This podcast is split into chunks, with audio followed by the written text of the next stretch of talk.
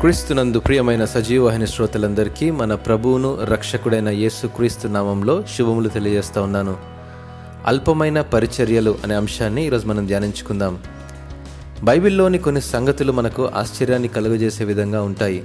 వాగ్దానం చేయబడిన దేశంలోనికి ఇస్రాయేలీలను మోషే నడిపించే సమయంలో అమాలేకీయులు వారిపై యుద్ధానికి వచ్చినప్పుడు మోషే తన చేతికర్రను చేతపట్టుకొని కొండ శిఖరం మీద నిలబడి తన చెయ్యి పైకెత్తినప్పుడు ఇస్రాయేలీలు గెలిచారని మోషే తన చెయ్యి దింపినప్పుడు అమాలేకులు గెలిచారని సంగతి మనందరికీ తెలుసు. ఈ మాట నిర్గమాకాండము పదిహేడవ అధ్యాయము ఎనిమిది నుంచి పదిహేను వచనాల్లో మనము గమనించగలం.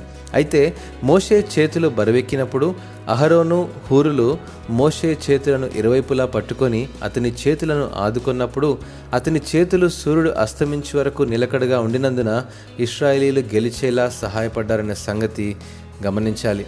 అహరోను గూర్చి మనకందరికీ తెలిసినప్పటికీ హూరు గూర్చి పరిశుద్ధ గ్రంథంలో ఎక్కువగా వ్రాయబడలేదు. క్షుణ్ణంగా గమనిస్తే ఇస్రాయేలీల చరిత్రలో అమాలేకీలపై యుద్ధం చేసినప్పుడు వారు పొందిన విజయం వెనుక అతను ఒక కీలకమైన పాత్రను పోషించడన్న సంగతి గమనించాలి. బయటకు తెలియకపోయినా వెనక నుండి నడిపించి సహాయం చేసి గుర్తింపు లేని పాత్రను పోషించేవారు కొందరుంటారు. గొప్ప గొప్ప పరిచయలు చేసిన సేవకులు నాయకులను చూసినప్పుడు వారి విజయం వెనుక నెమ్మదిగా నమ్మకంగా సాక్ష్యం కలిగి సేవ చేసిన హూరు వంటి వారు తప్పకుండా ఉంటారు. వీరి సేవను నాయకులు లేదా ప్రజలు గుర్తించకపోయినా ప్రభువెన్నడూ విస్మరించడం సంగతి గమనించాలి. ప్రతి ఆదివారం దేవుని మందిరాన్ని శుభ్రపరచి కుర్చీలు సర్ది సిద్ధపరిచి కష్టపడి చేసే ప్రతి పరిచర్యను దేవుడు గమనిస్తూనే ఉంటాడు.